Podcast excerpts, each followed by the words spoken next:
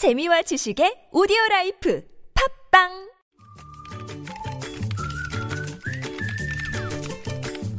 네, 뉴스보다 재밌고 뉴스보다 뜨거운 무적의 댓글을 전해주시는 분입니다. 시사 칼럼니스트 이숙현 씨 모셨습니다. 어서 오세요. 네, 안녕하세요. 자, 첫 소식은요. 네, 식당에서 먹은 음식 때문에 탈이 났다면서 이 식당 주인들에게 돈을 받아내는 이 식파라치들이 극성을 부리고 있다고 합니다. 네. 이게 이제 제대로 활용하면 좋은 건데 안 좋게 악용한다는 거죠. 음. 아, 그래서 옛날 그 지난 한 5월에 한 사례가 있는데 네. 이 경남 창원의 한 음식점에서 만두 등을 시켜 먹은 40대 A 씨가 네. 다음 날 전화를 해서 이제 식- 식중독에 걸렸다. 네. 이렇게 얘기를 하면서 식당 주인에게 치료비 그리고 회사를 나가지 못한 데 따른 합의금을 요구했다고 하죠. 네. 음, 근데 이제 경찰이 조사를 나섰는데 이 식중독에 걸렸다고 주장했던 A 씨는 입원 상태에서 병원 밖에 있는 식당에서 열심히 밥을 사 드셨고요. 네. 또 해당 식당에 대한 구청 조사에서도 식 중독균은 나오지 않았다고 합니다. 그런데도 그러니- 병원에 입원은 했었고요. 네, 그러니까 사실상 이제 거짓말을 한 거죠. 음. 그런데 이제 이렇게 기승을 부리고 있지만 음, 식당이나 영세 업체 입장에서는 법적 대응이 쉽지가 않죠. 예. 일단 법적 대응을 하려면 사실관계 확인까지 상당히 시간이 걸리지만 그 사이에 SNS나 인터넷에 올리면 이제 금방 소문이 그렇죠. 퍼지기 때문에 그렇죠. 이 주인들은 그냥 멍하니 뭐 음. 바라볼 수 없는 바라볼 볼 수밖에 없는 그런 예. 상황. 예. 아, 정부는 악의적인 식파라치를 근절하기 위해서 지난 1월부터 과징금의 최대 20%까지 지급하던 보상금을 음. 내부 신고자에게만 지급하도록 법을 바꾼 상태라고 합니다. 댓글 어떻게 달렸습니까? 제발 일 좀 해라. 사기 좀 그만 치고 일 좀 하라. 이런 글들 상당히 많았고요. 음. 네. 영세 자영업자들을 등치는 저런 사기꾼들은 아주 엄벌에 쳐야 됩니다. 음. 이런 글들이 상당했습니다. 네. 그 어떤 분은 치킨집 주인이신가 봐요. 이 치킨 시켜서 다 먹고 이물질 나왔다고 하면 즉시 환불하지 마시고요. 꼭 가서 확인하세요. 뭐 이런 글이 있었고요. 음. 새로 개업하는 식당만 노리는 전문 식파라치들이 따로 있습니다. 아. 이들 단속해 주세요. 예. 그러니까 방법을 모르니까 아무래도 좀 예. 접근하기 쉽다는 뜻인 것 같고 네. 어떤 분은 음식점 잔반 활용이나 어떻게 좀 근절시켜 주세요. 약간 결이 다른 글. 음. 아, 정말 문제 있는 식당에서 배탈 난 사람들이 식파라치로 오해받으니 이게 더 큰 문제가 아닐까요? 라는 글도 어, 있었고요. 그럴 수도. 그럴 수도 있죠. 네. 네.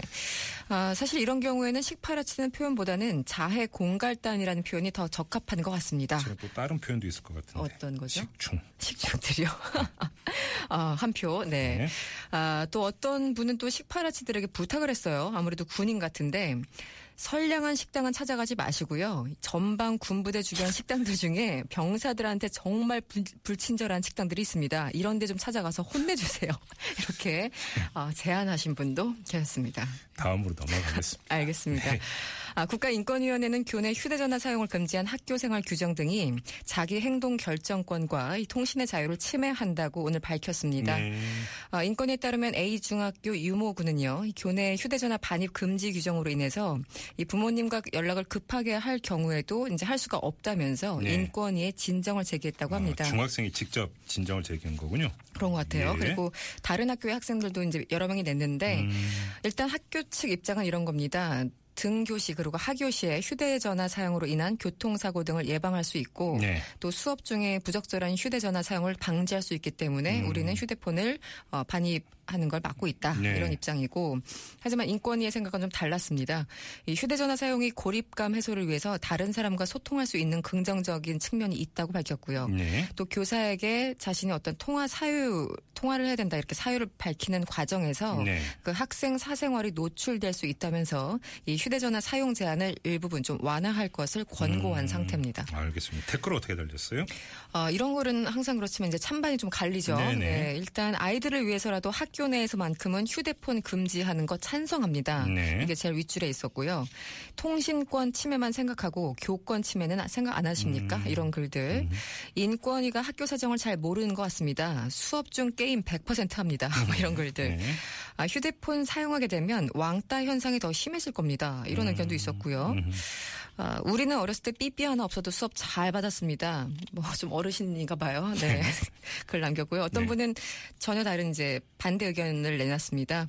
이 수업 시간을 피해서 쉬는 시간만이라도 휴대전화 사용 가능하게 해야 되는 거 아니, 아니겠습니까? 음, 네. 어, 또 어떤 분은 우리나라 교육은 학생들을 거의 닭장 안에 가둬놓는 것과 비슷합니다. 음. 이런 상황에서 핸드폰마저 빼앗으면 아이들은 뭐가 됩니까? 이러면서 휴대폰 사용을 가능하게 해야 된다라는 입장을 밝혀주셨습니다. 저도 맥락과는 전혀 상관없는 얘기 하나만 할까요? 네, 뭔데요? 삐삐가 그립습니다. 아, 가끔 그럴 때가 있죠. 저는 핸드폰보다. 디지털 통신기가 삐삐에서 멈췄어야 된다고 주장하는 사람이기 때문에 가끔 그런 생각 저도 합니다. 네. 미숙현 씨였습니다. 고맙습니다. 네, 감사합니다. 네.